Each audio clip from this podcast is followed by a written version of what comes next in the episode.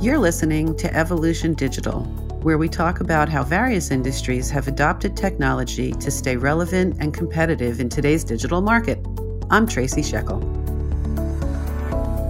Welcome back to Evolution Digital. We usually talk about how various industries adapt to digital technology. Today, we're going to talk about a government entity that was established in response to digital technology. Through the Maine Broadband Coalition, I have been acquainted with today's guest since I joined Otelco nearly six years ago. Although her official title is Executive Director of the Connect Maine Authority, to me, she is Maine's broadband maven.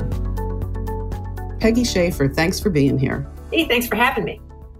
I hope that nickname doesn't stick, but I kind of hope it does.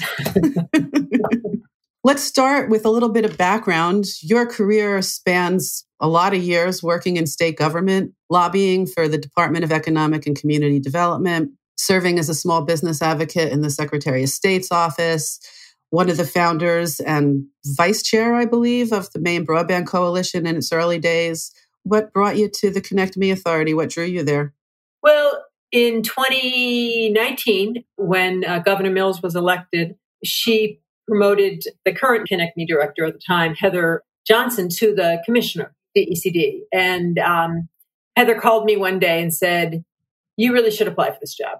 You know, you you would be very good at it, and we'd like to have your name in there." So, you know, I hadn't really been thinking of it because actually, quite frankly, I was thinking a little bit more about retirement than a new challenge. But I, you know, sat back and thought, you know what? I really do want to make significant changes in this state. And this is how, this is one avenue to do that. And to continue the work that I had started with the Broadband Coalition and to really begin to sort of concretize that into state policy and state action. So that's sort of what I'm trying to do at Connect Maine. Well, so far, you're doing a great job. I'm surprised you're not like, I don't know, in the fetal position, sucking your thumb with some of the crazies that have gone on in the last year, but God bless you, lady. I like cocktail hour. We've all been having a lot of cocktail hour these days. The mission of the authority really focuses on two things, which is education about broadband and accessibility throughout Maine. And before we start talking about accessibility, let's talk a little bit about the education piece of it. Are there challenges? I have a feeling that since COVID, they may be less. But are there challenges in helping Mainers and even legislators understand that technology and connectivity really has an important role in quality of life and place for people?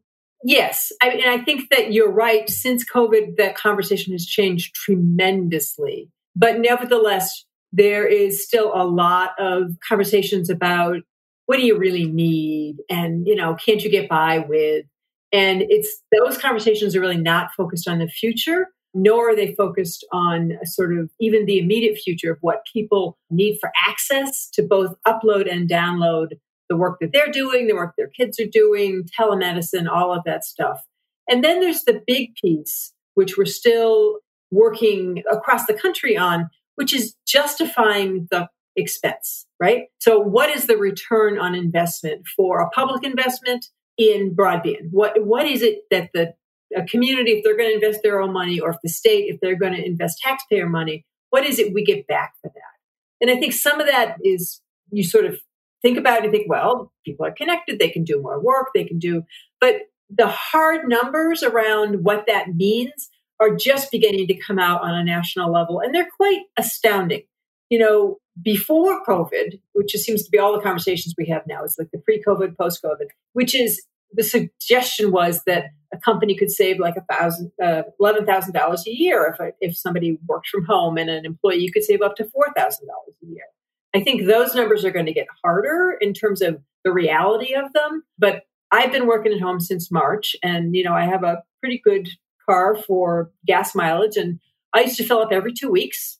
twelve miles, twenty-four miles round trip. I filled up four times since March. So that's like a really very real savings for my own use. And that kind of economic justification about what it does for your community, for the real estate value, for people moving in, for kids staying, for elderly to be uh, able to get connected either socially or through telemedicine to their doctors, and for the small businesses and the other businesses in your community to have access to the internet That data is just beginning to come forward. I think that data is going to make a significant difference as people begin to have these conversations.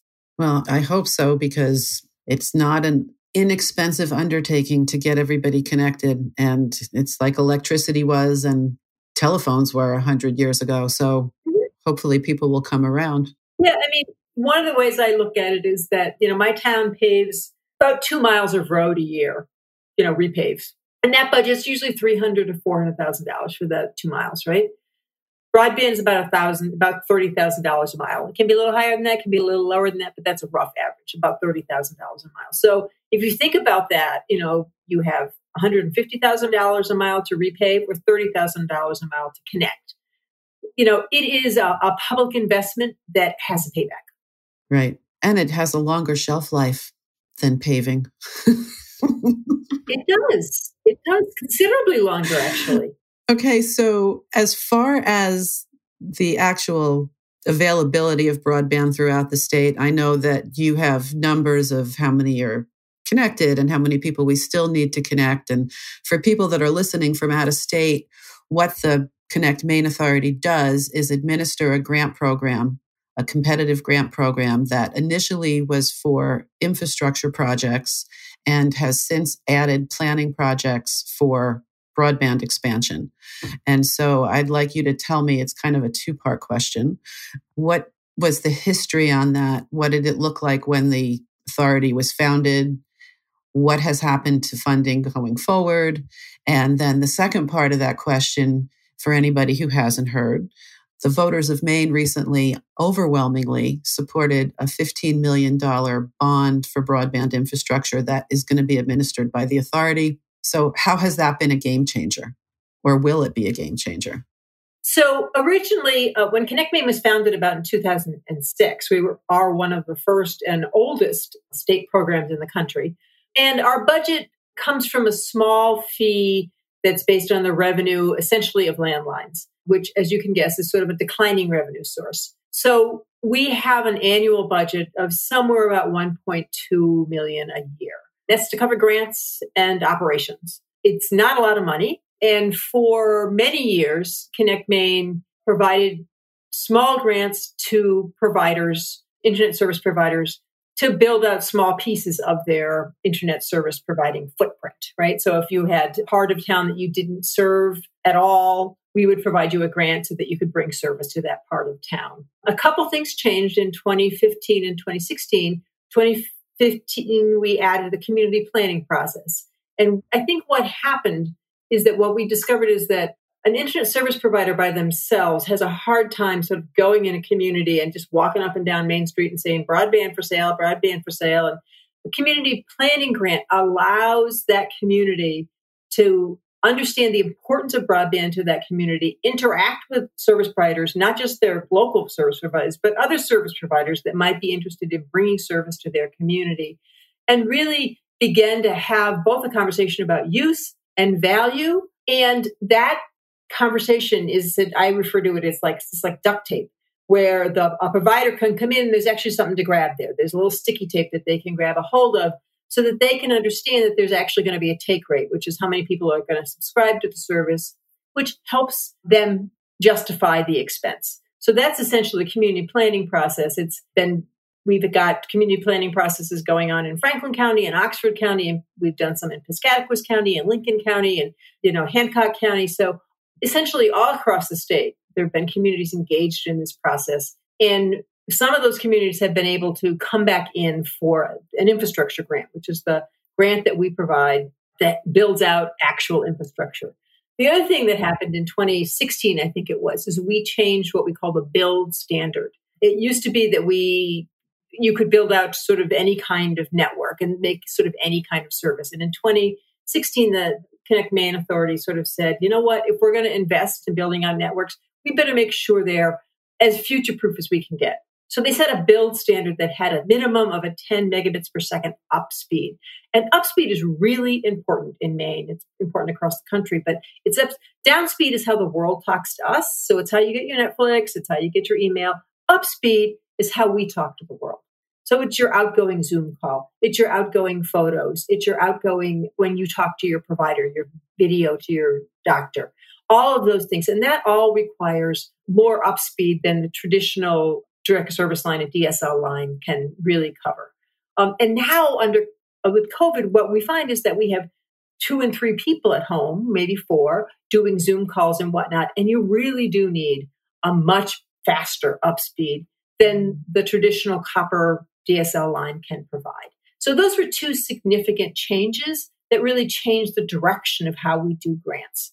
So now we have grants that come in that are not just for sort of what I refer to as the small dark holes in somebody's service area. We have grants that come in for an entire community. This last round, we had a grant come in for the areas of Carthage, Weld, parts of Wilton, a couple townships in there, and Temple, which is a, a very big, pretty rural area of southern Franklin County. That's a significant area for us to cover, right? There's a lot of a lot of uncovered area in there. It was really the first time we had that kind of big grant. And we know that this chunk of money that the people of Maine just voted on is going to help us provide more of those kinds of opportunities.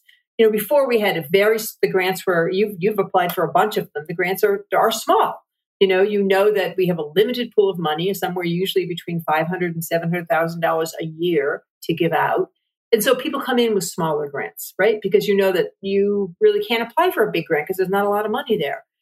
With this larger chunk of money, I think people are going to be able to be thinking about building up much larger networks to serve much more people. And that's very exciting to me, that we can actually, for the first time, begin to fund some of these community planning grants that come in, uh, community plans that come in, as well as build out a lot more of them.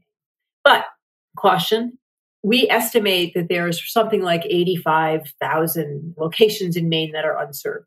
That's based on F C C data, which is notoriously bad. It's just not good data. It's not good data across the country. It's not good in Maine.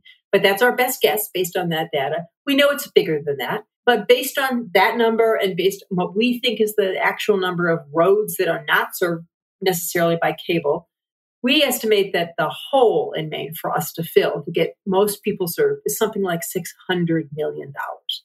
So fifteen billion dollars, even with good match from communities and from providers. So let's say we can triple that and make it forty-five million dollars. It's a chip, but it's not the entire block. So this fifteen million dollars, as important as it is and as valuable it is, is, is not going to get everybody in the state service. That is one big price tag. Yeah. So given that this is, what is it, a thirty-fold increase in funds that you're going to be administering? Yeah, I'm not good with math. We normally do about seven hundred thousand a year, and this will be fifteen million. So I, a lot more than seven hundred thousand. Are there things that you're changing within the grant application process or anything that you're doing because this is such a larger pool of money to, I don't know, make it more difficult? I hope not. Uh- well, I don't know. More discriminating? I, I don't know what the word is. Yeah, one of the great things about a state program versus mostly federal programs is that we are really, we can try to be much less bureaucratic and much more responsive to the needs of the applicants. I think the things that we're going to look at changing or adding is a lot more accountability. Right now, because the grants are pretty small, we don't do a lot of checking about what people built.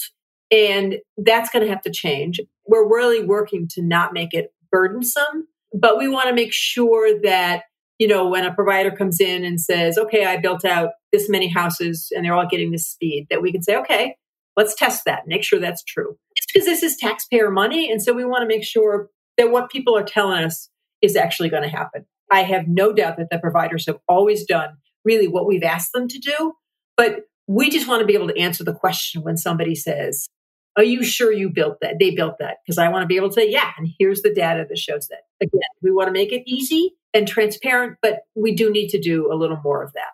The other thing that we are trying to figure out is some way to um, make, we have a scoring process, and we've had the same scoring process since we started. And we are now trying to look at whether there is a, a simpler, more transparent way potentially to do the scoring process. And one thought is to look at sort of density as a measurement. So in broadband, density is a key factor. Distance and density are the two driving costs of broadband.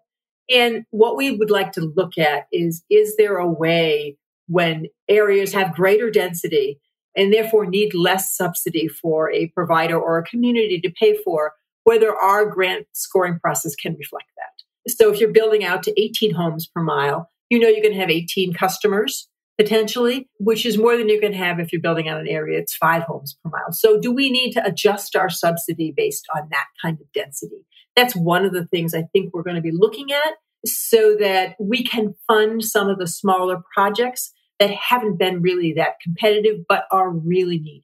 The other thing that we're trying to figure out, and I actually don't know where this is going to go, we get a lot of calls from people who are on the road that didn't get served.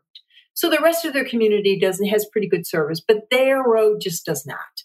And there's a lot of them across the state like that. And this is true across the country. There's just a lot of people on these roads.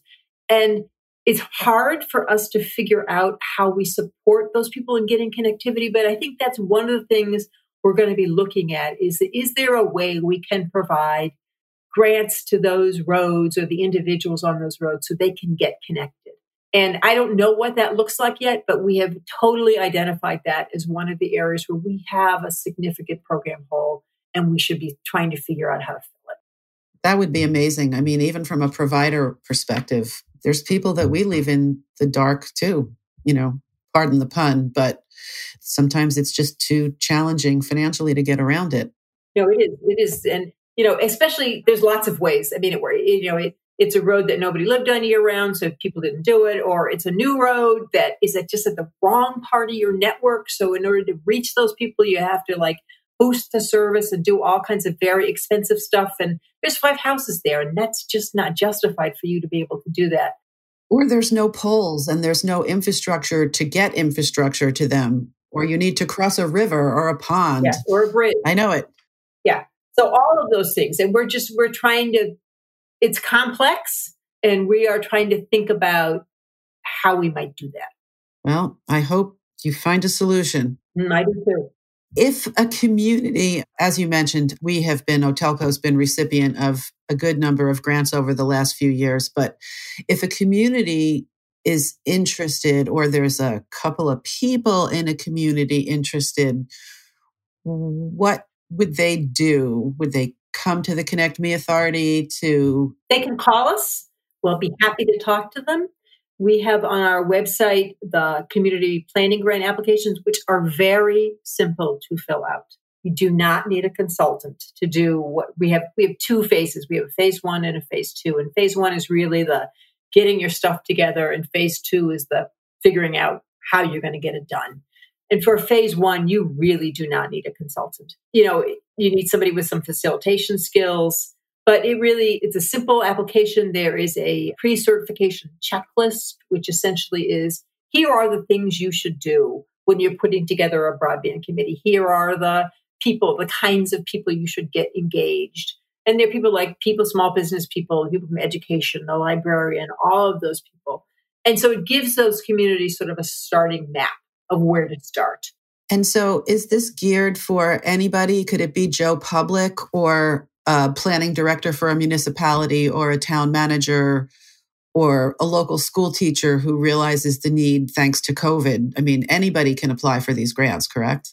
Yes. I mean, you have to, if you're going to apply, you have to apply with your community. And that community is, I mean, that could be your town. It could be a larger neighborhood. It could be several towns. I mean, you can't apply, you know, just for yourself, obviously, because that's not a community planning grant. And we do recommend, highly recommend, that you engage your town officials in this, because at some point you're going to need support from your community, whether that is actual money or the ability to mail everybody in town to tell them what's going on, to do a survey, all of those types of things. So we strongly recommend that you engage the selectman and your town manager as part of this process. But it really takes a champion, and the champion can come from anywhere in the community. Okay. And this is the part of the podcast when we get toward the end that I talk about a crystal ball. And when we talk to businesses who've, you know, evolved through technology over the last forty years, we ask them, what do you think your business is going to look like in forty years or in another twenty years? In your case, what do you see So there's fifteen million dollars hopefully will be parlayed into triple. Obviously, as you said, that's not enough. What are the steps going forward? And in five or ten years, where would you like to see things where the authority is concerned and where connectivity in Maine is concerned? Because it's not going to happen overnight. We know that. So in ten years, I want to see everybody's connected. In five years, I'd love to see everybody connected. I think that's a little ambitious, but in ten years, certainly this is a doable problem, especially if we build out these sort of future-proof technologies now with fiber and other to get, it's a doable, we can do this. It is not insurmountable by any stretch of the imagination. And so the thing that I think the challenge is, once we get everybody connected, right? It's simple, easy to do. The challenges that remain are how do we make it affordable so that you don't just have a wire running by your house, but you can afford to connect into that wire? How do you make it affordable? And how do you make sure everybody knows how to use it? And that isn't just being able to download email, though that's part of it. It really is understanding the value of this utility and what it can really do to enhance businesses, to enhance community civic engagement, to enhance medicine. What is the potential for the network once everybody's connected and everybody can afford to be connected? And, you know, I don't even know how many years ago now, it wasn't that many years ago, where the largest hotel chain in the world actually owned beds. They don't anymore. Airbnb is the largest hotel chain. They don't own anything. They don't own, it's all technology based. And that's what they call sort of the gig economy. And it allows me, if I could tolerate other people, to rent out my spare room and make some money. So that's the kind of thing that the internet can happen. And we don't even know what those things are. Nobody could envision Airbnb. Or Uber. Or Uber. Or Instacart. Exactly. Exactly. And so I think that the possibilities are endless as soon as we begin to connect with each other, but we have to make sure that people can afford the connection, they can get a good connection, and that they know how to use it. I think those are the significant challenges for every state agency and for all federal agencies. We're all really focused right now on how to run that wire by your house. But we can't ignore the next piece, which is how do we make sure you can afford this service? And so what do you see as the future of funding? Because it's pretty certain that telephone lines are going to continue to decline. And this bond is a one-time, obviously the first time, I don't want to say a one-time, but do you see some sustainable mechanism for funding going forward? And I may have thrown you a curve. I'm sorry. You haven't thrown me a curve. I think there are significant possibilities. Our statute gives us pretty broad authority to do a whole variety of things. And I think that we will be looking at sort of where can we get other revenue streams from that can help pay for both the operations of the program as well as the grant programs that we have. I think we'll always need, until we get everybody connected, some form of bonds. We're never going to have six hundred million dollars flowing through our door, no matter what we do. So we'll always need, and just and just like transportation, transportation always needs bond issues. And it's a good investment for the state because it is a long-term capital expense that has a positive payback. And so, you know, as we are paying low interest rate, the state is paying low interest rate on the bond. As we build out these networks, they are generating tax revenue and generating personal income and generating wealth in our community. So it's a good investment. And it's a good way to fund this kind of capital investment. So I think that we will be digging in to try to find other more sustainable forms of larger revenue so that we can sustain this program sort of between bond rounds. But it will always require some form of bond until we get everybody built out. Right. Well, I thank you. You and I could talk forever. I mean, we talked for a half an hour before we even hit the record button just now. Please share with everybody the website, because you know it by heart and I don't. So people can visit the Connect Me Authority website, and any parting words that you might have. Here's the challenge that we have right now. Everybody wants to be connected, right? Because they have to do homework, or they have to call, or they have to work from home. And these are networks. They have to be connected to each other, and they take time to build. So make sure if you are not connected in your community that you begin to talk to others in your community to get connected, because that's the only way this is going to solve Nobody's going to bring broadband to your house without bringing it to your neighbor's house. So make sure to begin to have those conversations, because that is how we solve this puzzle in Maine. And our website is maine.gov backslash connect me backslash home. Perfect. All right. Well, I'm going to let you go because I know Fridays are a crazy day for you, and we're recording this on a Friday. I appreciate your time, and uh, I will talk to you soon, I'm sure. Okay, great. Thanks for having me. Oh, thanks so much.